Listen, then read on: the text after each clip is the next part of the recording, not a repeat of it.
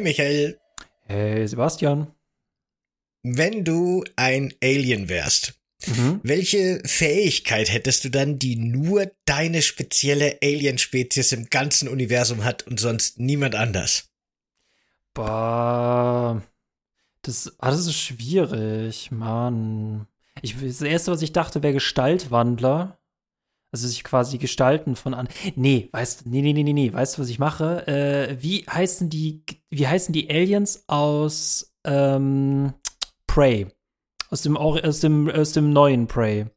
Äh, Predator? Nee, Prey. Äh, Mimics, äh, die sich quasi in Gegenstände so, verwandeln können. Ja, ja, ich war jetzt bei dem Film. Nee, nee, nee, nee. Genau, ich wäre eine Alien-Rasse, wir können uns in unterschiedliche Gegenstände äh, verwandeln. So können wir quasi so stealthig unterwegs sein, aber auch gleichzeitig wieder äh, äh, auch, auch aggressive Sachen machen. Aber niemand weiß, wie wir wirklich aussehen.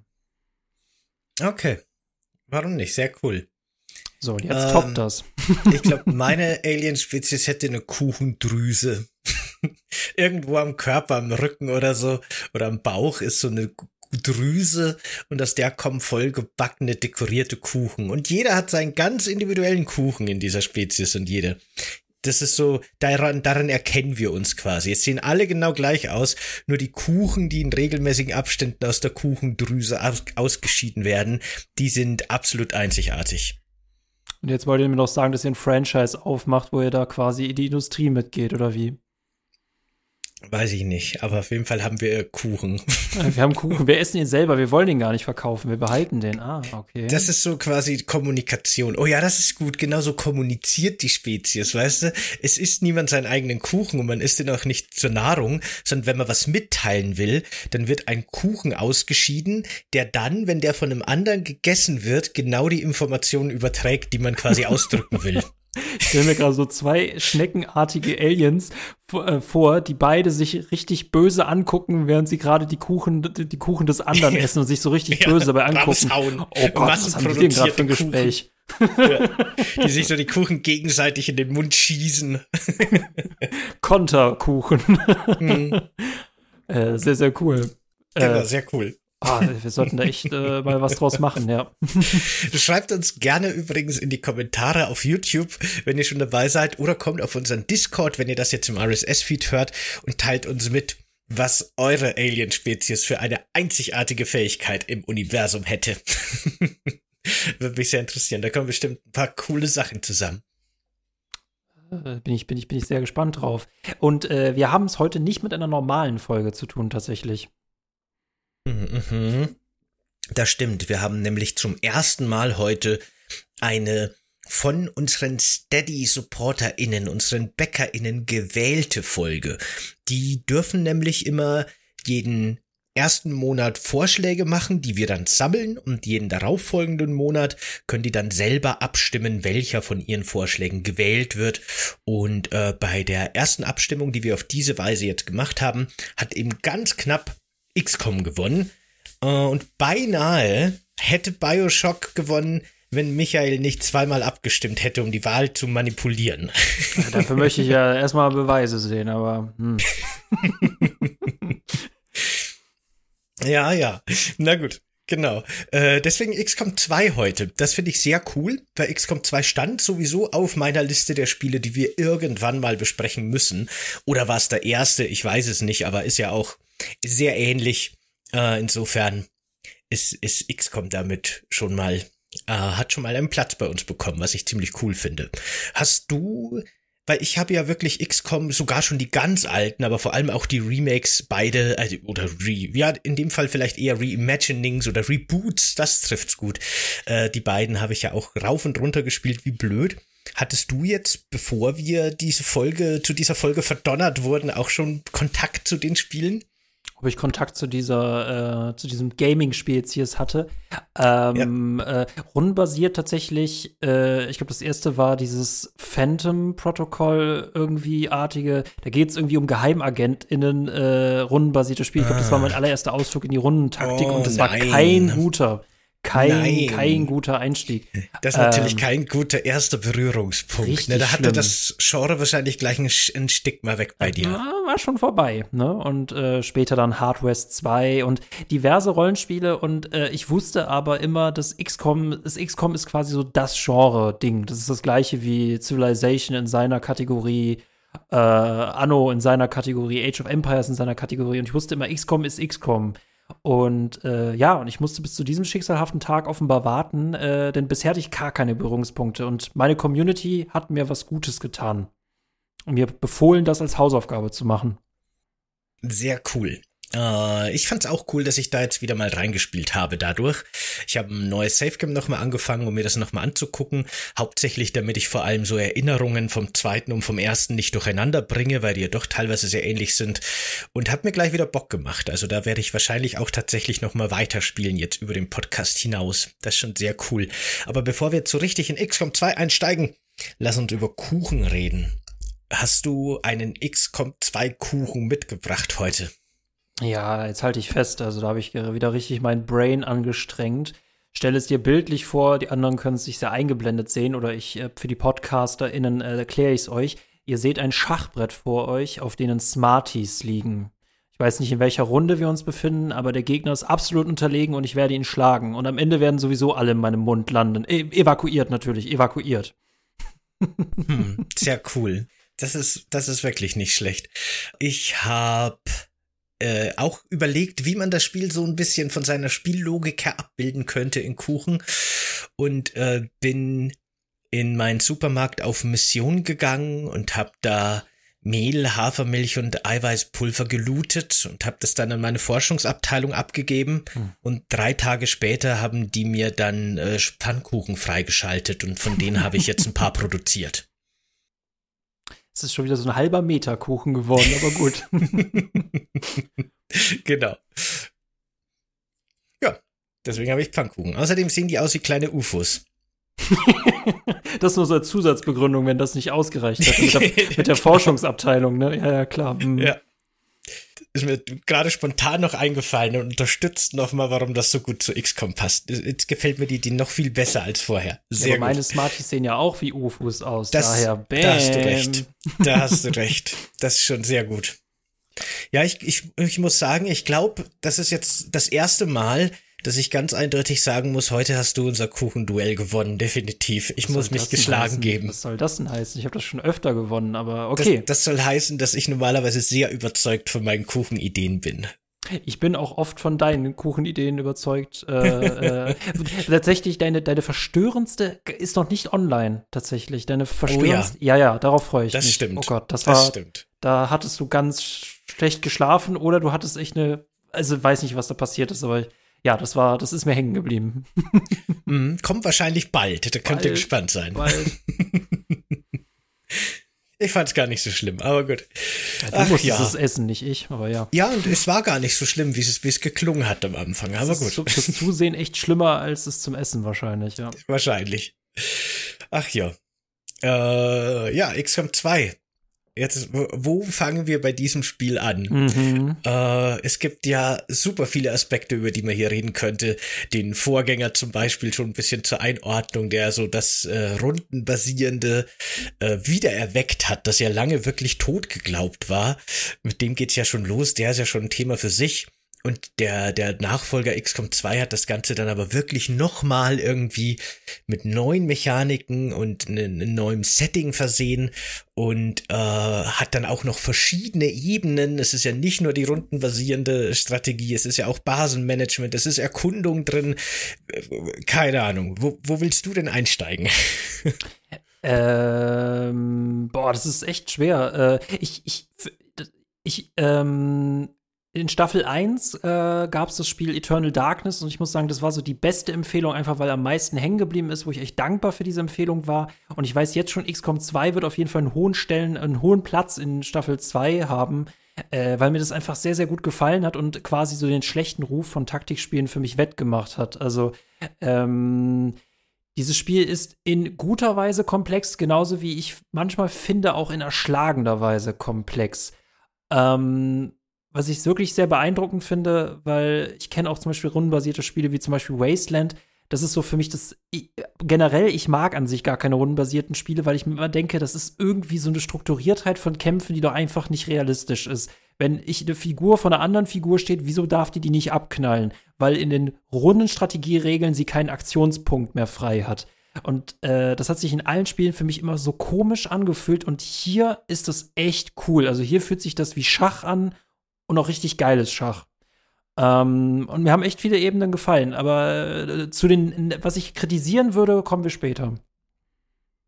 Okay, na gut. Ja, äh, rundenbasierender Kampf ist so ein bisschen äh, eine Kopfsache. Das, das spielt ganz viel in der Fantasie ab, finde ich. Weil die Kämpfe machen natürlich keinen Sinn, so wie sie dargestellt sind. Ich verstehe so rundenbasierende Kämpfe immer so ein bisschen als Metapher von dem, was tatsächlich passiert. Ich finde der Yakuza Like a Dragon ganz witzig, ähm, weil das ist ja quasi ein, ein Spin-off der Yakuza-Reihe, die eigentlich immer, also so ein GTA, äh, ja schon GTA-artiges Spiel in, in Japan angesiedelt, eben mit Yakuza-Leuten, äh, die man da spielt. Und das hat eigentlich immer ein Echtzeitkampfsystem, sehr actionbasierend. Und dieser Spin-off Like a Dragon hatte eben ein rundenbasierendes Kampfsystem. Und da wurde das so begründet, dass die Hauptfigur Ichiban einfach ein sehr großer Dragon Age Fan ist. Und deswegen stellt er sich die Kämpfe so vor, wie er das aus seiner Kindheit, aus seinen alten JRPGs kennt. Und genau so ein bisschen nehme ich quasi auch rundenbasierende Kämpfe wahr. Ich übertrage die halt dann quasi so ein bisschen in das, wie das wirklich ablaufen könnte, wie es wirklich abgelaufen wäre in Echtzeit. Auch wenn ich halt in der Rundentaktik halt einfach die Zeit habe, um zu planen und zu gucken. Aber irgendwie entsteht in meinem Kopf dann ein Fluss draus, ein, ein flüssiger Film, der sich da abspielt. Äh, was du ja auch ein bisschen hast, wenn du die Geschwindigkeit erhöhst. Aber ich, ich, ich dachte mich auch gerade bei so der Genre-Definition finde ich es interessant, weil äh, man muss ja rundenbasierte Taktik sagen, weil rundenbasiert ist ja an sich sowas wie ähm, äh, Final Fantasy oder Pokémon, ne, wo sich einfach nur so GegnerInnen gegenüberstehen. Aber es kommt ja noch ähm, das faszinierende Element bei diesen rundenbasierten Taktikspielen hinzu, die Bewegung auf dem Schachbrettartigen äh, äh, Gelände, Muster, Gebäu ähm, ne, Welt. Und das kommt hinzu und das finde ich sehr, sehr äh, spannend, dass man nicht nur äh, überlegen muss, welche Attacken setzt du ein und wer welche Attacken einsetzt, sondern wo positioniert sich meine Figur am besten, um halt gut schießen zu können, aber gleichzeitig selber nicht gut erwischt zu werden. Das ist auch irgendwie historisch von der Entwicklung her total interessant, weil äh, diese, diese rundenbasierenden Strategiespiele, die kommen ja aus einer ganz anderen Zeit, in der das auch einfach technisch, äh, gr technische Gründe hatte, warum man sich für rundenbasierend entschieden hat. Und äh, wenn man die damals, so die Spiele, so wie eben die alten XCOM-Spiele vor dem Reboot und auch Checked Alliance oder sowas, wenn man die vergleicht mit diesem XCOM Reboot, auch XCOM 2 jetzt, sind die so massiv massiv komplexer und dadurch auch unübersichtlicher, dass man sich das heute gar nicht mehr vorstellen kann. In XCOM 2 ist es ja eben so, dass die Figuren im Grunde zwei Aktionspunkte zur Verfügung haben. Und in den Aktionspunkten kannst du entweder deine Figur über dieses Schachbrett bewegen, je nachdem wie schnell die sind, unterschiedlich viele Felder. Und dann kannst du zum Beispiel noch schießen oder eine Granate werfen oder was auch immer die Figur kann, eine Fähigkeit auswählen. Oder du rennst nochmal und kannst dafür dann die doppelte äh, Reichweite zurücklegen. Relativ simpel und einfach alles. Und früher war das ja tatsächlich so, dass so eine Figur beispielsweise, je nach, nach Werte, nach Stats, die die auch hatte, sagen wir mal 98 Aktionspunkte hatte. Und dann hat jeder Schritt zwei Aktionspunkte gekostet und Ducken nochmal ein Aktionspunkt und die Waffe nachladen fünf Aktionspunkte und gezielt schießen zwölf Aktionspunkte, ungezielt schießen nur acht Aktionspunkte und das, was man immer davor musste, so ein bisschen mitrechnen. Was kann ich jetzt mit der Figur noch machen und kann die sich dann noch hinter die Deckung ducken, nachdem ich geschossen habe? Und ähm, da hat eben XCOM dieses super komplexe und unzugängliche System so stark vereinfacht und simplifiziert auf zwei Aktionspunkte und ganz klare Lesbarkeit und ganz klare Regeln, dass das, glaube ich, auch dadurch eine Mainstream viel zugänglicher wurde. Und das glaube ich eben deswegen auch äh, du jetzt zum Beispiel, der eben mit so Rundenstrategie nicht viel anfangen kann, einen Zugang findet dadurch. Äh, äh wie gesagt, ne, du kannst es aus dem Blickwinkel sehen, dass du ja all diese Spiele alle kennst. Für mich als Neueinsteiger würde ich das zum Beispiel, äh, hätte ich das noch nicht so gesehen. Äh, ich finde sie, äh, Ähm, ich ich finde bestimmte Aspekte des Spiels echt leicht zugänglich, aber bevor wir da auf ein Detail eingehen, was ich an XCOM 2 richtig geil finde, ist halt diese Fantasie, dass der Planeten von Aliens erobert worden ist. Klammer auf, ich weiß, dass es irgendwie im Widerspruch zu Teil 1 steht, wo man ihn eigentlich quasi erobert hat und man hat trotzdem jetzt Teil 2 verloren, äh, dass man quasi so eine Rebellenarmee äh, selber anführen darf als General. Und das heißt nicht, dass ich quasi mir nur vorstellen darf, ich spiele quasi 20 Matches hintereinander und ich bin jetzt ein General, sondern äh, der Kontext. Ich finde es sehr, sehr gut gemacht bei XCOM 2. Der Kontext, jede Partie ist anders, jede Partie spielt sich woanders, wie jede Partie darf ich ein eigenes Team auswählen. Mein Team wächst mir ans Herz. Und äh, alles, was ich aus diesen Einsätzen mitnehme, kann ich dann quasi auch, wie du es ja auch in deiner Kuchenvorstellung angedeutet hast, in meiner Basis verwerten. Äh, das spielt sich stellenweise echt so wie rundenbasiert, aber gleichzeitig noch mit so einem Kreuz, äh, nee, nicht Kreuzzug, sondern ähm, Eroberungskrieg mäßig, ne? Äh, dass ich äh, sowohl in der Schlacht kämpfe als auch in einem ganzen Krieg, genau. Mhm, genau, das stimmt. Das ist ja auch im Gegensatz zum ersten, wo man quasi so das äh, eine Vereinigung hatte, die vom gesamten Weltmilitär supported wird und die über die höchste Technologie verfügt und Gelder und was weiß ich was, äh, in der man wirklich so einen Verteidigungskrieg geführt hat auf ganz hohem Niveau ist man jetzt in XCOM 2 halt wirklich diese kleine Guerilla-Armee. Und das wird ja auch im Gameplay super cool quasi übertragen, denn jede Mission beginnt ja im Grunde mit einer Schleichpassage. Also das Feld ist ja verdeckt durch so einen Fog of War.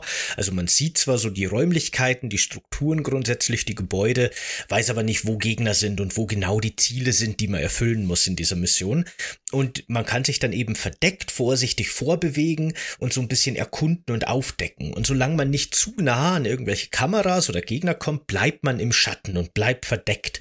Und erst wenn man dann zum ersten Mal entdeckt wurde, dann beginnt erst quasi dieser Kampf und dann äh, wird's wieder so ein bisschen wie der erste Teil war. Aber die haben das, finde ich, auch sehr schön abgebildet, dass man hier eben jetzt nicht mehr diese, diese Armee ist, die dem Gegner auf Augenhöhe begegnet, sondern wirklich eben diese kleine Truppe von Superspezialisten, die sich jetzt hier gegen diese übermächtige Struktur irgendwie zur Wehr setzen. Äh, das finde ich auch sehr interessant, dass es diesen Stealth-Part und diesen Angriffspart gibt. Äh, wie transparent und kommunikativ oder lesbar das ist, ist so eine andere ähm, Sache, aber was ich sehr, sehr cool finde, die, äh, weil Wasteland 3 ist ja relativ äh, frisch erschienen, das müsste 2020 gewesen sein, aber XCOM, das, das, das XCOM 2 von 2016, das, das war, das hat damals, also äh, aus, jetzt aus meiner heutigen Perspektive hat das rundenbasierte Kämpfe so unglaublich, erstens hast du ja schon gesagt, vereinfacht, ne, dass man auch wirklich gut da reinwachsen kann und auch Spaß daran haben kann, dass es einen nicht erschlägt, aber sie haben es auch so unglaublich sexy gemacht. Äh, die Grafik sieht immer noch sehr gut aus und es gibt diverse Animationen, die auch super cool aussehen mit richtigen Kamerafahrten beim Klettern, beim Springen, wenn der Einheit durchs Fenster bricht. Oder auch wenn du auf einen Gegnertyp äh, triffst, der dann quasi erstmal so eine Begrüßungsanimation hat, wenn es ein Viper oder ein Alien ist. Äh, da spielt sich sehr, sehr viel auf dem Schlachtfeld ab, äh, was sehr, sehr gut zur Inszenierung beiträgt. Und nicht, dass du einfach nur fünf Kästchen kämpfen gegen fünf andere Kästchen. Das finde ich sehr, sehr geil. Ja, total. Die Inszenierung ist auch sehr stark hochgefahren worden. Also ich kann mich noch erinnern, ich habe damals äh, den ersten XCOM-Teil auch wirklich sehr geliebt. Ich mochte den total cool. Ich fand, das waren alles so, sowohl diese diese Vereinfachung, diese bessere Lesbarkeit, diese, diese coolen Animationen, das fand ich alles sehr positiv, aber ein guter Freund von mir, der auch ein totaler Rundenstrategie-Fan war, der sah das Ganze sehr kritisch. Der fand das schon auch cool, aber für den war das halt quasi jetzt die große Casualisierung der Rundenstrategie. So, wo, weil ja auch wirklich viel Komplexität verloren ging. Das kann man ja gar nicht leugnen. Wenn man sich Jacket Alliance anschaut, so ein Klassiker, den kennen viele bestimmt auch, ähm, der ist viel komplexer, viel komplizierter, viel schwerer zu spielen. Dafür gibt's viel mehr Möglichkeiten in der, in der Bewaffnung, in der Ausrüstung, in den Aktionen, die man durchführen kann. Das ist hier recht simpel. Man geht hinter irgendeine Wand, hinter irgendeine Säule, hat je nach Höhe halbe oder volle Deckung. Da alles so würfelförmig angeordnet ist, kann man auch immer sehr schön sehen, wann man jemanden flankiert oder nicht oder ob man wirklich in Deckung ist oder nicht. Und äh, da ist es, aber dadurch ist es eben auch wirklich diese Lesbarkeit, die dadurch äh, kommt. Und da, daraus resultiert halt einfach auch so ein, so ein Spielspaß, so, so eine Einfachheit, so eine, das ist so ein bisschen wie Civilization, ne? Ist ja auch ein, ein im Kern mörderkomplexes Spiel. Ist ja auch von, vom gleichen Entwicklungsstudio, mhm, Firexis. Hm. Firexis oder wie man die auch immer ausspricht. Und äh, da ist es ja auch so, dass du du, du setzt dich hin, du spielst das zum ersten Mal und du weißt intuitiv, wie es funktioniert, weil immer wieder kommen diese Schaltflächen, die dir sagen, was du jetzt machen musst und was du für Entscheidungen treffen musst. Du brauchst da kein großartiges Tutorial, du musst dich da nicht irgendwie erstmal reinarbeiten und so weiter, das läuft einfach. Und das Verstehen kommt dann irgendwie erst mit dem Spielen. Und das macht, finde ich, ähm, auch XCOM ziemlich gut, dass man da wirklich auch äh, als glaube ich zumindest, das kannst du besser beantworten, aber ich glaube, da kommt man auch wirklich als Einsteiger in das Genre echt gut rein, oder? Mm, und das ist so, das ist so eine Sache. Ähm, äh, es ist logisch, dass man in der ersten Partie, also ne, die Tutorial-Partie wird, die Tutorial-Mission wird einem geschenkt, damit fängt halt alles an, da lernt man halt alles. Und äh, es war für mich halt ganz normal, dass ich in der ersten Mission, in der ersten richtigen Mission richtig viele Leute verloren habe, einfach weil ich viele zusätzliche Mechaniken oder De äh, Aspekte gar nicht kannte. Ähm, dass mein fehlendes Wissen so ein bisschen auf meinem Rücken ausgetragen wird, das ist ein bisschen uncool und das bringt mich in so eine Spirale, dass ich auch später im Spiel immer hatte, dass ich speichere, um nochmal neu zu laden. Äh, und dass ich quasi Passagen immer und immer wieder spiele, weil ich daraus ja auch siegreich hervorgehen möchte und nicht mit extrem vielen Verlusten auch wenn das Spiel ja einem auch wirklich einfach ans äh, nahelegt, Kriege verlaufen halt so, ne? Du, du, es ist nicht so, dass du mit allen Leuten wieder zurückkommst. Äh, da gibt es natürlich Verluste. Warum sollte nur der Alienfeind Verluste haben?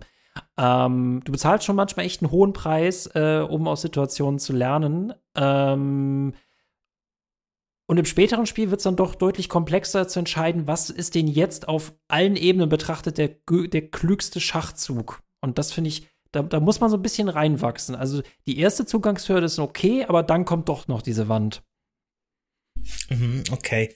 Ähm, was ich mir auch, also das Spiel hat durchaus auch einen hohen Frustfaktor, das stimmt, mhm. den hast du ja schon angesprochen. Der Schwierigkeitsgrad ist nicht ohne und wie du schon gesagt hast, das ist auch Sinn der Sache, dass du eigentlich Leute verlieren solltest. Man kann es natürlich so spielen und das habe ich auch oft gemacht, das ist auch vollkommen legitim, dass man wirklich ständig speichert. Und auch das hat so ein bisschen seinen Reiz, weil oft gibt es Situationen, die wirklich mega verzwickt sind und wenn man dann mit dem Anspruch spielt, dass alle überleben sollen, äh, entsteht da trotzdem nochmal so, ein, so eine ganz neue Dynamik und äh, wirklich auch so eine ganz neue Strat strategische Möglichkeit, weil du dann halt denselben Zug immer und immer wieder machen kannst. Und dann musst du halt wirklich gucken, okay, wie bewege ich jetzt meine Figuren optimal? Die Situation ist wirklich blöd. Höchstwahrscheinlich stirbt immer eine Figur, aber wie schaffe ich es, dass keine stirbt? Wie mache ich das? Das hat für mich auch nochmal einen super interessanten Reiz. Also ich mag das total gerne auf einem sehr hohen Schwierigkeitsgrad zu spielen, aber dafür nehme ich mir heraus, so oft zu speichern und zu laden, wie ich will. Und das äh, ist für mich auch eine ganz interessante, aber auch andere Dynamik, als es vielleicht so ein bisschen gewollt war von, vom, vom Entwicklungsstudio, das ja eben schon möchte, dass du Verluste hinnimmst. Aber ich finde, das kann man auch so gut spielen. Und dann ist es weniger frustend und hat noch mehr diese strategische Tiefe. Ähm, ich stecke jetzt echt schon ein paar Stunden drin. Ich bin auch weiter als die Mission, die du gemeint hast, die ich definitiv äh, äh, als Vorbereitung äh, hätte spielen, also spielen sollen. Äh, ich bin jetzt noch definitiv weiter. Ich, ich, ich, skizziere mein Problem tatsächlich mal in einer Situation. Ähm, du hast ja diese komplette Ver Vernetzung aller Gameplay-Ebenen. Du hast halt quasi immer diese, diese, diese Taktikkämpfe, dann hast du quasi die Investitionen, die du in deinem Schiff machst, ne? dass du neue Laborbereiche baust, dass du neue Sachen in Entwicklung bringst. Das soll sich ja letztendlich immer auf deine nächsten Matches besser auswirken, zumal ja auch der Feind nicht dumm ist. Der wird ja auch quasi gegen dich vorgehen. Was ich sehr cool finde als Simulation eines Krieges, wo es nicht nur darum geht, dass ich ihm alles wegnehme, aber er quasi nur da stillhalten muss. Dann gibt es ja noch dieses Feature, dass wir äh, Missionen planen müssen auf dem Erdball, auf dem Planeten, dass wir zu verschiedenen Orten fliegen müssen. Und ich habe jetzt wahrscheinlich wahrscheinlich fast fünf Stunden damit verbracht, zu überlegen, ich muss ja irgendwelche Aktionen der Aliens stören.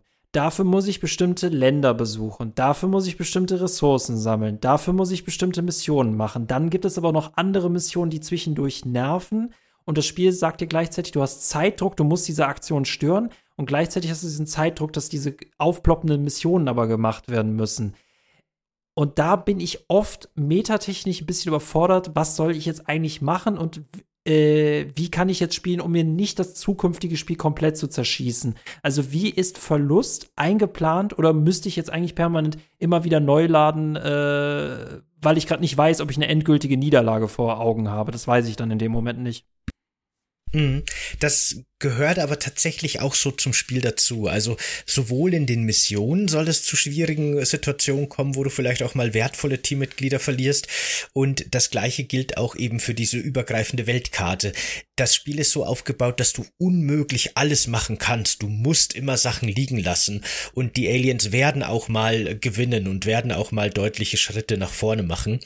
Da gibt's äh, quasi so ein System, wenn du zu oft verlierst oder zu oft entscheidende Missionen verlierst, bist du permanent Game Over. Und das Ziel ist im Grunde, dass du das verhinderst. Du musst da so ein bisschen die Waage halten.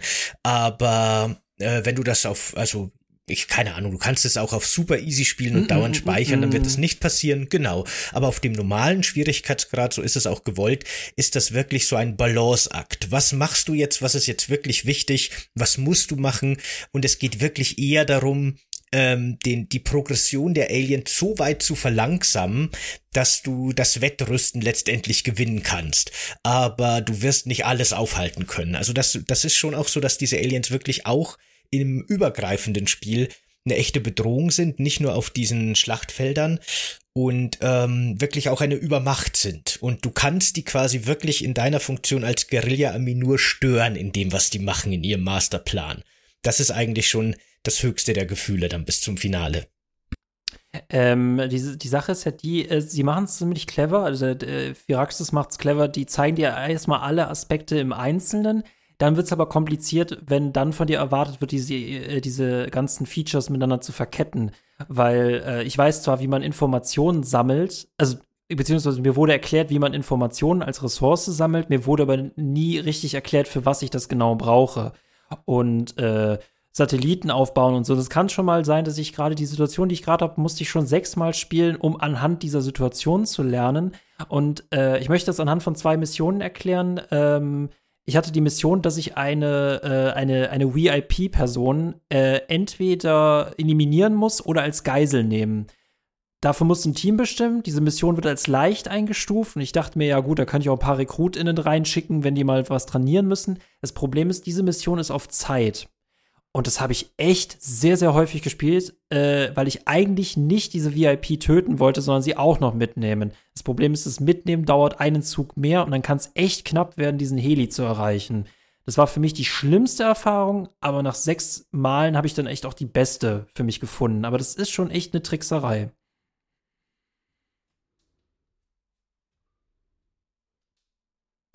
Du bist gemutet? Äh, das ist auch wirklich äh, so eine Sache. Ne? Ich finde, wie gesagt, dieses immer wieder speichern und ausprobieren hat ja auch seinen Mehrwert und das macht mir auch total viel Spaß und das finde ich auch cool.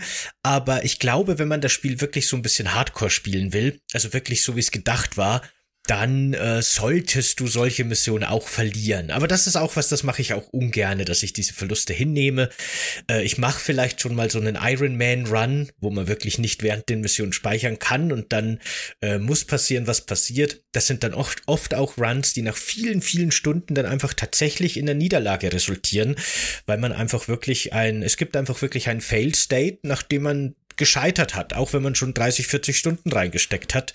Ähm, das ist kein Spiel, das man einfach irgendwann zwangsläufig gewinnen wird. Ganz im Gegenteil. Das ist wirklich so ein bisschen, als würde man Risiko spielen mit Zwischenschritten. Und ähm, Genau, aber ansonsten ist das äh, schon. Wie war denn das für dich mit diesem immer wieder probieren und immer wieder speichern? War das ein sehr frustrierendes Erlebnis oder hast du dem auch was abgewinnen können, dass du deine Strategie jedes Mal so ein bisschen optimierst? Äh, ich musste tatsächlich erstmal lernen, wo ich eigentlich vernünftigerweise speichere, weil du hast ja äh, vier Autospeicherungen und du hast halt deine festen Save Points. Und äh, es kann tatsächlich sein, selbst wenn du gerade dreimal gespeichert, also dreimal manuell gespeichert hast, dass du da erst davon ausgehst, dass der dritte Save Point dein bester ist, bis du merkst, dass du dich schon komplett verfahren hast und dann nochmal zum ersten Save Point zurückkehrst. Das war genau diese Situation mit dieser VIP-Mission. Und das Lustige ist, äh, immer wenn ich neu geladen habe, habe ich gemerkt, dass es das alles nach dem Zufallsprinzip passiert, weil jedes Mal diese VIP-Mission woanders war und auch komplett anders aufgebaut war. Ähm, und da ich aber wusste, äh, dass ich quasi ähm, davor noch gespeichert habe in meiner Basis, konnte ich immer wieder neu zurückgehen, ne, noch mal was Neues ausprobieren. Und ähm, es war für mich nicht frustrierend dahingehend, weil ich mir dachte, ne, hätte jetzt auch sein können, ich weiterspiele und schon seit vier Stunden weiß, okay, das wird auf jeden Fall eine verlustreiche Partie. Aber ich wusste, dass ich echt an so einem Scheidepunkt bin. Das habe ich mit meinem Speicher, mit meinem Laden rausgefunden, dass es hier jetzt gerade eine interessante Taktik gibt, wie ich das durch äh, bringe. Das Problem ist nur, äh, bei diesem Stealthen, ich, ich möchte oft stealthen, es ist aber oft in diesem Spiel intransparent, wie Stealthen funktioniert, weil du ja oft nicht weißt, wo du dich hinbewegst und dann kann es plötzlich passieren, dass du in die Aufmerksamkeitsfeld einer anderen Einheit reinrennst, ohne das zu merken. Das finde ich so ein bisschen unglücklich an diesem Spiel. Dass Stealth auch immer mehr mit Glück, äh, oft mit Glück, auch weniger mit Taktik zu tun hat. Ja, das passiert mir auch oft. Das finde ich auch ein bisschen schade. Äh, man müsste im Grunde, wenn man es ideal spielen will, halt immer wirklich nur sehr kleine Schritte gehen. Also jede Figur wirklich immer nur ein paar Felder bewegen, so möglich, äh, so wenig wie möglich in die nächste Deckung. Aber dann spielt man halt schon mal irgendwie zehn Runden, in denen man nur seine Figuren ein bisschen nach vorne bewegt. Und das ist mir dann auch meistens zu doof. Und letztendlich renne ich dann doch immer mit einer meiner Figuren voll irgendwie in eine Gegnergruppe, weil ich voll in den Nebel sprinte. Aber das ist dann der Preis, den man dafür zahlen muss, dass man ungeduldig ist. Aber ich finde auch, das ist nicht ideal gemacht, aber ja, genau, das ist, das ist so in diesem Stealth-Part. Aber das ist ja im Grunde auch nur so ein bisschen so die, die Vorbereitungsphase des Spiels. Im Endeffekt geht's ja in dieser Stealth-Phase auch wirklich nur darum, dass du deine Figuren sinnvoll positionierst, damit du dann quasi den Überraschungsangriff starten kannst, auf die erste Gruppe zumindest. Und das habe ich mich halt oft gefragt, ist es eigentlich klug, diesen Angriff so weit wie möglich hinauszuzögern? Weil oft ist es so, dass wenn der Kampf mittendrin beginnt, dass ich so zentral bin, dass alle Einheiten umherum plötzlich in diesen Kampf einsteigen. Und ob es dann nicht eher klüger ist, quasi den Stealth-Part schnellstmöglich zu beenden und anzugreifen und dann eine Welle nach der anderen zu eliminieren. Ich, ich habe es noch nicht so ganz rausgefunden, wie viel taktischen Spielraum mir das lässt und ob es eigentlich die klügeste Variante ist, einfach eine Welle nach der anderen auszuschalten und sich nicht mitten im Getümmel halt reinzubegeben. Auch wenn es echt coole, coole Situationen sind, wo du quasi in so einer Ruine drin bist und äh, alle Einheiten irgendwie so von draußen reinkommen und du dann die Decke sprengst und halt alle runterfallen und alle geraten in Panik. Das Spiel hat echt schon die Fähigkeit, coole Schlachten zu erzählen. Du, du wirst nicht alle davon gewinnen. Also ich erinnere mich auch gerne an verlorene Partien zurück, selbst wenn ich sie nicht zu Ende gespielt habe. Aber äh, es kann echt schnell außer Kontrolle geraten. Da ja, muss man leben auf jeden können. Fall. Ja. Auf jeden Fall. Da kommt ja noch hinzu, das ist so ein Streitthema, ne? Da kommt nämlich noch hinzu, dass das Spiel auch sehr viel auf Glück setzt. Es gibt nämlich immer, wenn du Angriffe startest, außer bei Granaten, die, werfen, die werden komischerweise millimetergenau geworfen, aber alle Projektilwaffen haben immer eine Trefferwahrscheinlichkeit. Und gerade, du hast ja gesagt, du hast diese, diese VIP-Entführungsmission ähm, mit Recruit-In gespielt. Gerade Recruit-In sind so nutzlos. Das ist schon fast ein bisschen lächerlich wie schlecht diese StandardsoldatInnen sind, die einem das Spiel zur Verfügung stellt. Äh, wenn die dann ein bisschen Erfahrung gesammelt hat, kann man die quasi hochleveln und dann werden die teilweise sehr gut, irre cool. Aber am Anfang sind die komplett wirklich lächerlich äh, nutzlos. Da gibt's ja auch dieses Meme, und das kennt jeder XCOM-Spieler nur zu gut, jede Spielerin, dass wirklich in, auf einem Screenshot, der wirklich so aus dem Spiel ist, quasi so eine Rekrutin um die Ecke rumzielt und einem Alien die Schrotflinte ins Gesicht hält. Also die morphen miteinander. Die Schrotflinte glitscht in das Gesicht und dann steht unten Trefferwahrscheinlichkeit 79 Prozent. Und das ist halt genau, das, das trifft halt genau die XCOM-Erfahrung. RekrutInnen schießen halt einen Scheiß zusammen und das kann schon mal sehr frustrierend sein, wenn man halt da viermal mit seinen vier Personen mit 80 Prozent Wahrscheinlichkeit schießt und keiner trifft und man denkt sich echt, um Gottes Willen, wie sollen wir hier jemals, leben, äh, jemals lebend rauskommen, alle zusammen? Ich, ich äh, das gehört so ein bisschen dazu, aber das, das sind schon auch Frustmomente. Ich hatte die Situation, dass ich halt direkt neben dem Alien stehe und wirklich dran vorbeischieße. Und das ist für mich dann wieder, da macht rundenbasierte Taktik keinen Sinn, weil das wäre in allem anderen Spielen nicht passiert. Ähm, in vielen anderen Situationen ist es vollkommen cool. Aber ähm, ich, ich finde es so cool, dass man so eine richtig gute Beziehung zu seinen, ähm, zu seinen SoldatInnen aufbaut. Tatsächlich noch viel dichter als bei Darkest Dungeon Wobei, da ist es ja prinzipiell ist ja egal, ne? Da rekrutierst du so viele Leute, wie du brauchst, um irgendwann mal ins Ziel zu kommen.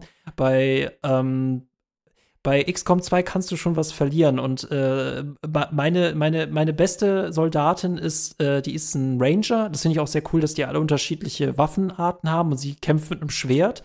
Und sie hat 21 Kills und sie ist so mein, so, mein, mein, mein Liebling. Das ist so die Meisterin, die ich reinschicke. Und die ist tatsächlich auf dem einen VIP-Einsatz, den ich tatsächlich geschafft habe, ist sie ohnmächtig geworden. Und äh, sie wurde von wem anders dann quasi eingesammelt. Wir haben die VIP eingesammelt und die Leute sind aus dem, also die äh, Truppen, die Nachrücktruppen vom Alien sind gekommen und wir haben echt im letzten Zug sind wir alle noch aufs Evakuierungsfeld äh, gekommen. Und das war schon sehr, sehr cooles Gefühl, dass ich äh, ja meine goldene Ritterin da nicht verloren habe.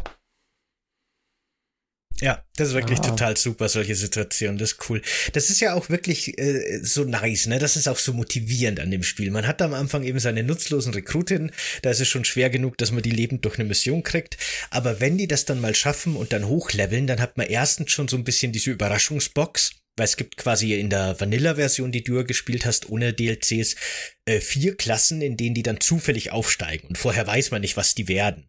Und es gibt da eben Sniper, die im Scharfschützen sind, klar die Heavies, die sowohl äh, Granaten sehr weit schießen können, als auch so eine Gatling Gun dabei haben, die Hunter, äh, Ranger, die du schon genannt hast, die mit Schwert und Schrotflinte eher so im Nahkampf unterwegs sind und die Techniker und Technikerinnen, die haben so einen Gremlin dabei, das ist so eine kleine Drohne, die können dann irgendwie Kameras oder später dann, was ziemlich cool ist, eben auch feindliche Robotereinheiten hacken und übernehmen.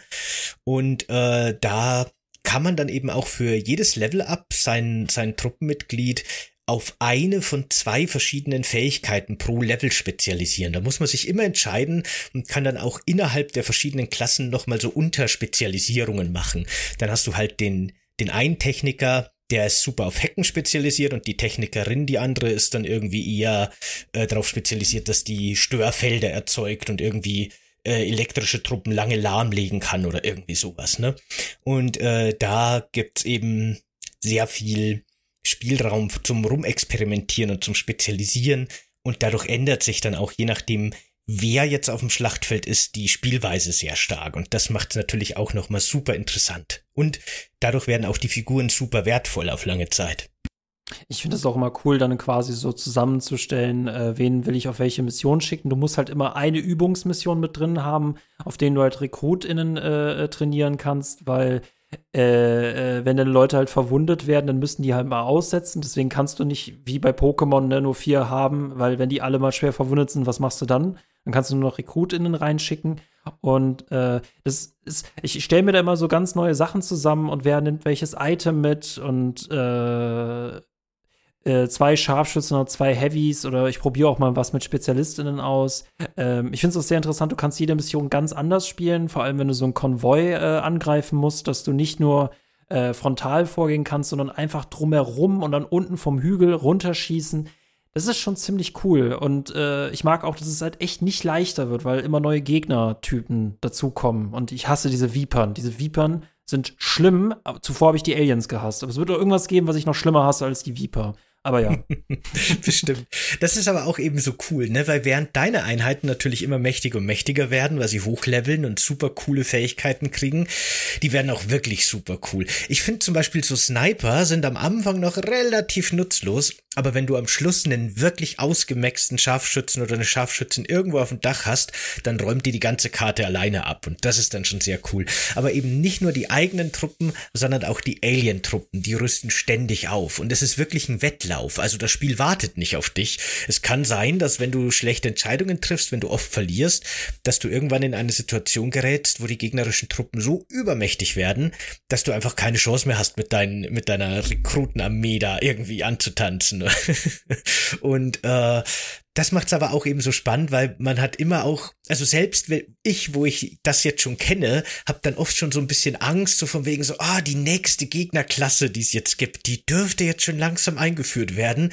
Ich muss jetzt echt mal mein Heavy ein bisschen hochleveln, sonst wird das knapp. Und äh, gerade wenn man das zum ersten Mal spielt, kann ich mir vorstellen, ist das halt auch immer ein total cooler Überraschungseffekt, wenn so eine neue Figur, eine neue gegnerische Einheit eingeführt wird, weil die ja alle wirklich sehr individuelle Fähigkeiten haben und alle sehr unterschiedlich sind und man weiß ja am Anfang nie, was erwartet einem jetzt. Das ist schon auch immer eben, äh, na, das Spiel hat lauter so coole, interessante Überraschungen. Die ganze Zeit. Coole Entscheidungen, die man treffen muss und coole Überraschungen, die man erlebt. Äh, ich kann auch tatsächlich aus jeder Schlacht nehme ich ja Wissen mit, ne? Und dann ist es halt cool, du hast halt die eine Schlacht, wo du komplett aufgerieben wirst, einer wird panisch, einer stirbt, einer äh, wird erschossen und du äh, alle sind so komplett daneben, dass dein Zug übersprungen wird und der Alien noch mal dran ist und du denkst, oh nein. Und dann hast du wieder solche Situationen, äh, weil du gemerkt hast, dass du schon dazugelernt hast. Äh, du wirfst eine Granate, äh, die Gegner äh, werden aufgeschreckt und fangen dann an loszulaufen und du hast alle anderen Leute auf Feuerschutz gestellt und die dürfen dann halt alle ballern und dann kommst du dir so richtig schön taktisch professionell vor. Ach, ich mag das. Aber ehrlich, ich kann wirklich jede, also ich, ich kann auch Charakter verlieren. Also ich habe auch schon oft gehabt, dass RekrutInnen auf Trainingseinsätzen gestorben sind. Aber meine Sally werden sie mir nicht nehmen. Also sonst werde ich richtig grantig. Hast du deinen Figuren eigentlich Namen gegeben? Nee, nee, Sally heißt Sally. Ach so, okay, okay. Weil das mache ich immer total gerne. Das ist auch ein cooler Tipp, finde ich, für, für jeden, für jede, die das mal spielen will. Äh, wenn man denen nämlich wirklich allen Spitznamen gibt, konsequent, dann, äh, mir geht's zumindest so, kriegen kriege ich viel mehr Bezug zu denen und die haben auch viel mehr Wiedererkennungswert. Und äh, dann äh, ist die Beziehung zu den einzelnen Figuren für mich viel intensiver und dann entstehen auch wirklich so ein paar lustige Geschichten, aber natürlich auch ist dann das Drama viel größer, ja, wenn dann ja. doch mal eine Figur stirbt. Das ist schon sehr cool. Ja, meine Sally mit ihren 21 Kills. Also, das ist so ein Monster, aber ja. Die, die ist auch für mich, also ich klar, ich bin der General, aber sie ist für mich so diejenige, die das leitet. Und hat so eine coole Basecap und ähm, ja, ich, ist das mit den Spitznamen habe ich bisher noch nicht gemacht. Ich weiß, dass es geht, aber ähm, ich nehme so das, was ich kriegen kann. Und äh, ich finde das auch immer cool, ne? Ich habe meine vier Besten sind quasi alle dann quasi im Krankenhaus und dann muss ich immer so vier Neulinge reinschicken und dann werden die auch noch so richtige harte Underdogs. Ich, ich mag das, ich, ich finde das echt cool an diesem Spiel, auch wenn es manchmal echt gemein unfair ist. Und, das wollte ich auch noch kritisieren, es ist auch nicht ganz transparent, äh, wann jetzt ein Gegner Bescheid weiß und wann nicht. Weil diese eine Mission, wo ich das mit der VIP geschafft habe, wo ich die auch entführt habe, ich weiß, dass Gegner oben auf dem Dach waren und in der Variante sind die trotz aller Kämpfe nie auf mich aufmerksam geworden. Und da frage ich mich, ob das Glück ist, ob das Bug ist oder ob ich irgendwas richtig gemacht habe. Und das finde ich leider schade, dass ich nicht weiß, ob ich dazu 100% genial gespielt habe oder ob ich ein bisschen zu viel Glück hatte. Äh, ich glaube, das hängt, also das ist tatsächlich Glück. Äh, das hängt äh, glaube ich, mit einem gewissen Radius um das Kampfgeschehen herum zusammen. Und die Gegner, die im, im Schatten sind, in diesem Kriegsnebel quasi, der die Map umgibt, die bewegen sich in jeder Runde einfach zufällig in irgendeine Richtung. Die patrouillieren gewisse Routen oder wandern auch einfach so ein bisschen übers Feld. Und sobald die in diesen Radius um den Kampf zufällig stolpern, werden die alarmiert und greifen mit ein. Also das kann gut sein, dass die einfach da so ein bisschen am anderen Gebäudeeck rumgewatschelt sind und überhaupt nicht mitbekommen haben, dass da ein Kampf 200 Meter neben denen stattfindet. Ich habe die, ja. hab die gesamte, die gesamte äh, äh, hier, ne, das Erdgeschoss. Ich habe das gesamte Erdgeschoss kaputt gemacht, ne? Und die sind oben auf dem Dach des gleichen Gebäudes und haben nichts mitbekommen, ne? Also ich war sowieso schon echt nah am Ende. Äh, wären die noch dazugekommen, wäre es echt schlecht ausgegangen. Ähm, was mich zu einer Frage bringt, ähm, die Schlachten sind ganz cool. Ähm, es ist auch so ein bisschen Story drin, aber gibt es auch so roten Faden mäßig, dass man sagt, es gibt so richtige Endgegner und so in dem Spiel? Also in der Hauptkampagne, in der Vanilla-Kampagne, die du spielst, ist das äh, nicht wirklich der Fall. Es ist halt eben so, dass immer wieder neue Gegner eingeführt werden und dass dann auch ähm, es gibt dann schon quasi so so äh, spezielle, einzigartige Gegner, die man dann quasi auch gefangen nehmen muss oder töten muss, damit man dann sehr wichtige Technologien kriegt, die man fürs Endgame braucht. Aber so richtig Bosse gibt's in dem Sinn nicht. Äh, was ich noch äh, kurz erwähnen wollte, weil ich habe vorher gesagt, es gibt vier verschiedene Klassen. Es gibt in der Vanilla-Version, wenn mich nicht alles täuscht, aber sogar schon eine fünfte, weil später, und das ist sehr cool, kannst du in so einer speziellen Einrichtung noch herausfinden, ob gewisse RekrutInnen bei dir unabhängig von der Klasse, die sie eigentlich kriegen würden, ein Talent für psionische Kräfte haben. Und dann kannst du die Psys ausbilden äh, und die haben dann eben so telepathische Fähigkeiten, ähnlich wie diese, diese großen humanoiden Aliens, die man schon relativ früh im Spiel trifft. Und dann kannst du auch wirklich durch Gedankenkontrolle andere gegnerische Einheiten steuern und so weiter. Das ist eine sehr coole Einheit.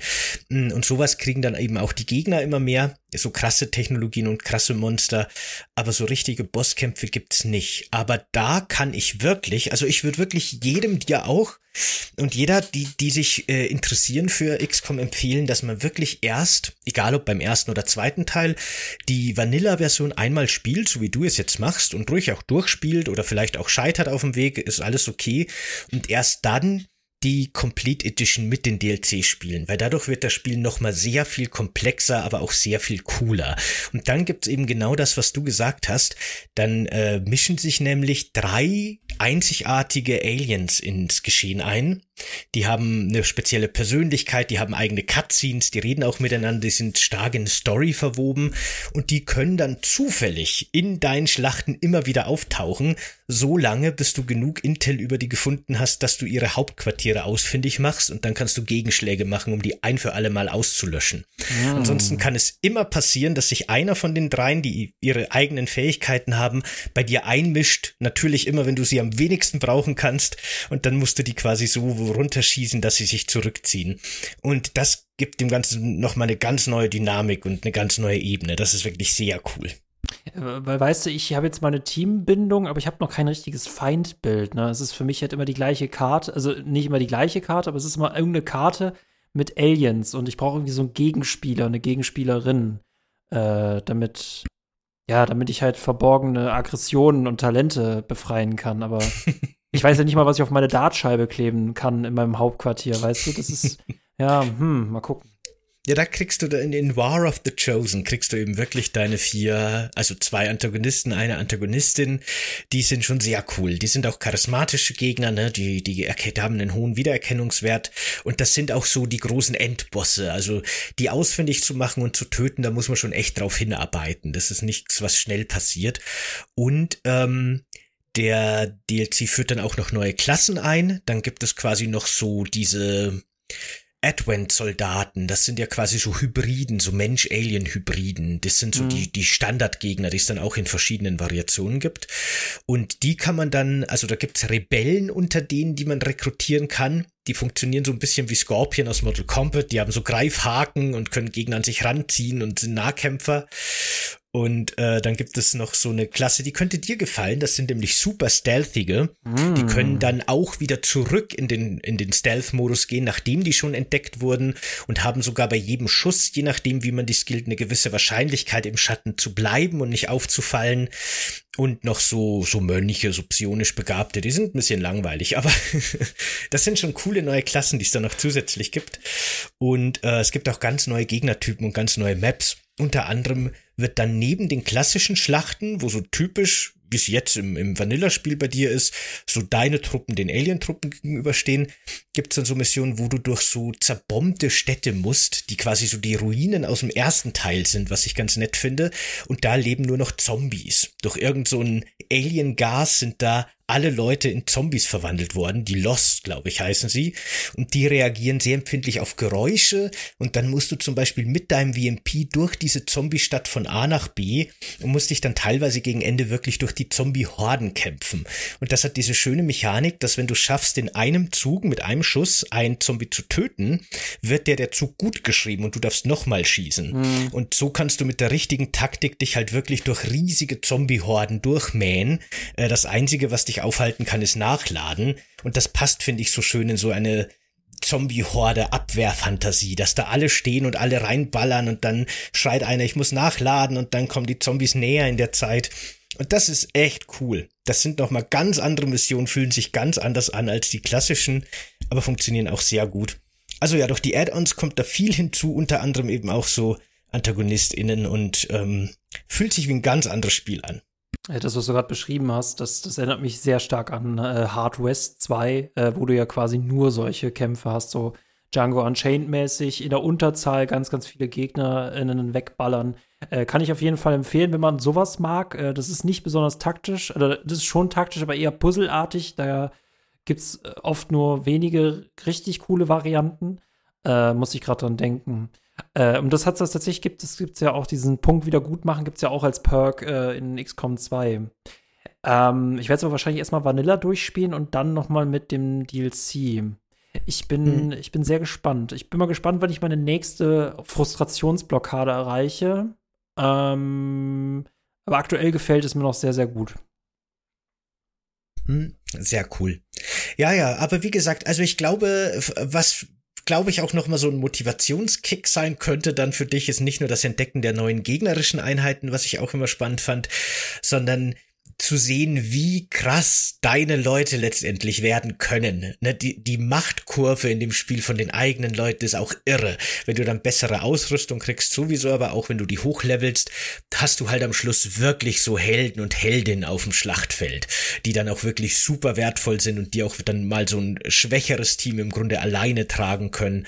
Und das macht super viel aus und das ist auch ähm, einfach sehr cool. Wenn du dann wirklich, die Missionen werden dann auch richtig krass, man muss dann später schon auch so Alien-Einrichtungen infiltrieren, die auch, äh, teilweise sind das sehr lange Missionen mit sehr viel Gegenwehr, das, teilweise wird das hinten raus echt ein bisschen irre, aber wenn du da halt dann schon mit deinem voll bestückten Super-Elite-Trupp reingehst, dann ist das halt einfach wirklich ein super epischer Kampf, der da teilweise entsteht, wo dann auch ganz viele Fähigkeiten und Mechaniken schon ineinander greifen, aber da führt einem das Spiel so relativ sanft dran, dass man dann nicht so überfordert wird, aber das wird cool, also die Eskalationsspirale in dem Spiel ist irre.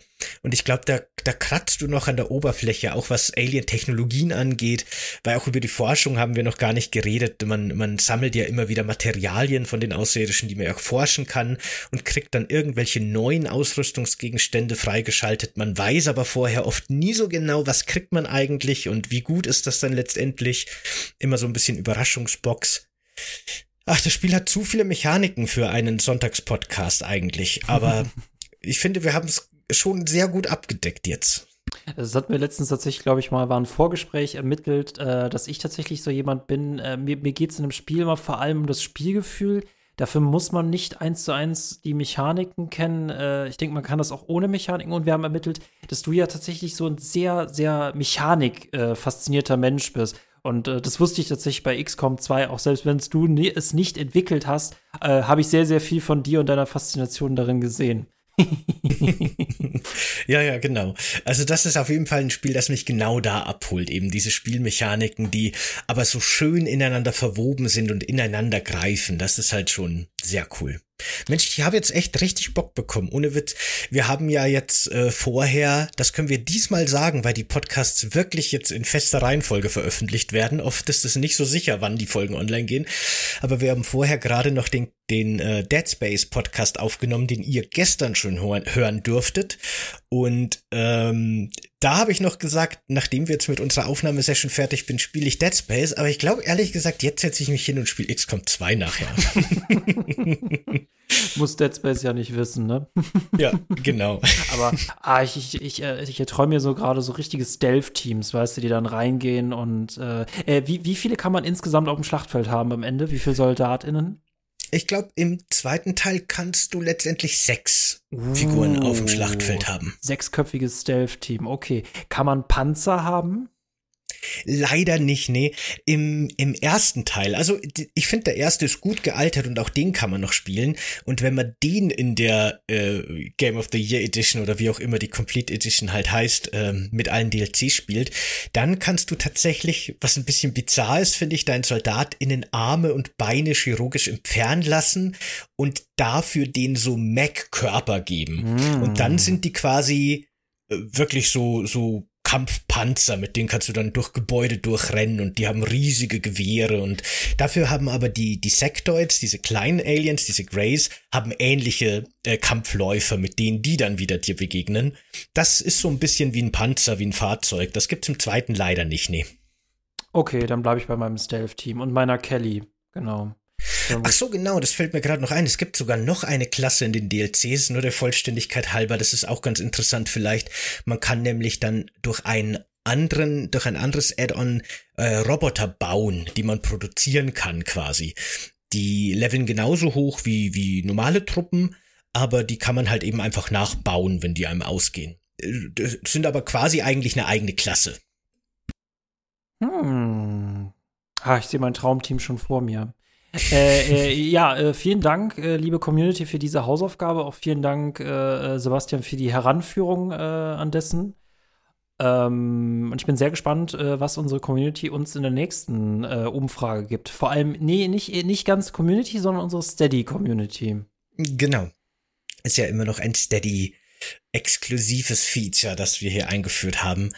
Ähm, aber sonst würde das, glaube ich, auch überhand nehmen und wäre nicht mehr zu ja. managen. Aber ja, genau. Wenn ihr mit abstimmen wollt, wenn ihr Spiele habt, von denen ihr sagt, meine Güte, das müssen die unbedingt mal spielen und besprechen, dann könnt ihr das machen wenn ihr den Podcast auf Steady unterstützt. Mit fünf Euro im Monat seid ihr mit dabei, erhaltet super viel, super coolen Bonus-Content und ihr dürft eben auch mit abstimmen, also die Spiele vorschlagen und dann auch mit drüber abstimmen, welches Spiel wir besprechen. Und äh, wir sind immer, immer froh über coole neue Vorschläge. Also immer her damit und ähm, mit eurem Geld sowieso. Nein, euer Support wäre natürlich wirklich cool und ist sehr appreciated. Und hey, wir haben bald die 100 Euro Grenze erreicht und dann gibt's ein richtig, richtig cooles neues Format. Auf das freue ich mich schon sehr. Also vielen Dank für, für, für euren Support jetzt schon mal an alle unsere BäckerInnen und an alle, die noch kommen werden, sowieso. Ihr müsst Sebastian endlich davon befreien. Ihr wollt nicht wissen, wie oft er von diesem 100-Euro-Ziel redet. Jetzt äh, erfüllt es endlich. Ja, aber das wird auch so cool. Ja, und dann kommt das 200-Euro-Ziel. Also. Oh, das wird auch ziemlich crazy. Yeah, yeah. Naja. Spannende Zeiten, Leute. Spannende Zeiten. Ganz genau. Na schön, Leute. Dann vielen Dank fürs Zusehen. Wenn ihr diesen Podcast jetzt gerade auf YouTube hört, Schrägstrich seht, dann lasst uns doch bitte ein Like da und abonniert den Kanal, wenn ihr es nicht schon getan habt. Ihr könnt sehr gerne die Glocke aktivieren, dann erhaltet ihr auch wirklich immer Notifications, wenn neue Podcasts von uns online gehen und lasst uns gerne einen Kommentar da. Wie findet ihr rundenbasierende Spiele? Wie findet ihr XCOM? Habt ihr schon mal ein XCOM Spiel gespielt? Kennt ihr vielleicht auch die ganz oldschooligen? Und wie fandet ihr diese, diese Modernisierung oder vielleicht auch Casualisierung von dem alten XCOM auf das neue. Seid ihr da Fan davon? Ja oder nein? Sagt uns gerne Bescheid. Und wenn ihr das Ganze jetzt im RSS-Feed hört, über die Podcast-App eures Vertrauens oder auf Spotify, freuen wir uns da natürlich auch sehr über eine positive Bewertung. Und ihr könnt auch gerne auf unserem Discord vorbeischauen und da mit uns kommunizieren und unsere ähm, Kuchenfrage, nicht die Kuchenfrage, sondern die Eröffnungsfrage über die Alien-Spezies oder eure Meinung zu XCOM oder Rundenstrategie allgemein oder was auch immer ist gerne gelesen. Vielen Dank fürs dabei sein und bis zum nächsten Mal. Ciao. Ciao Leute.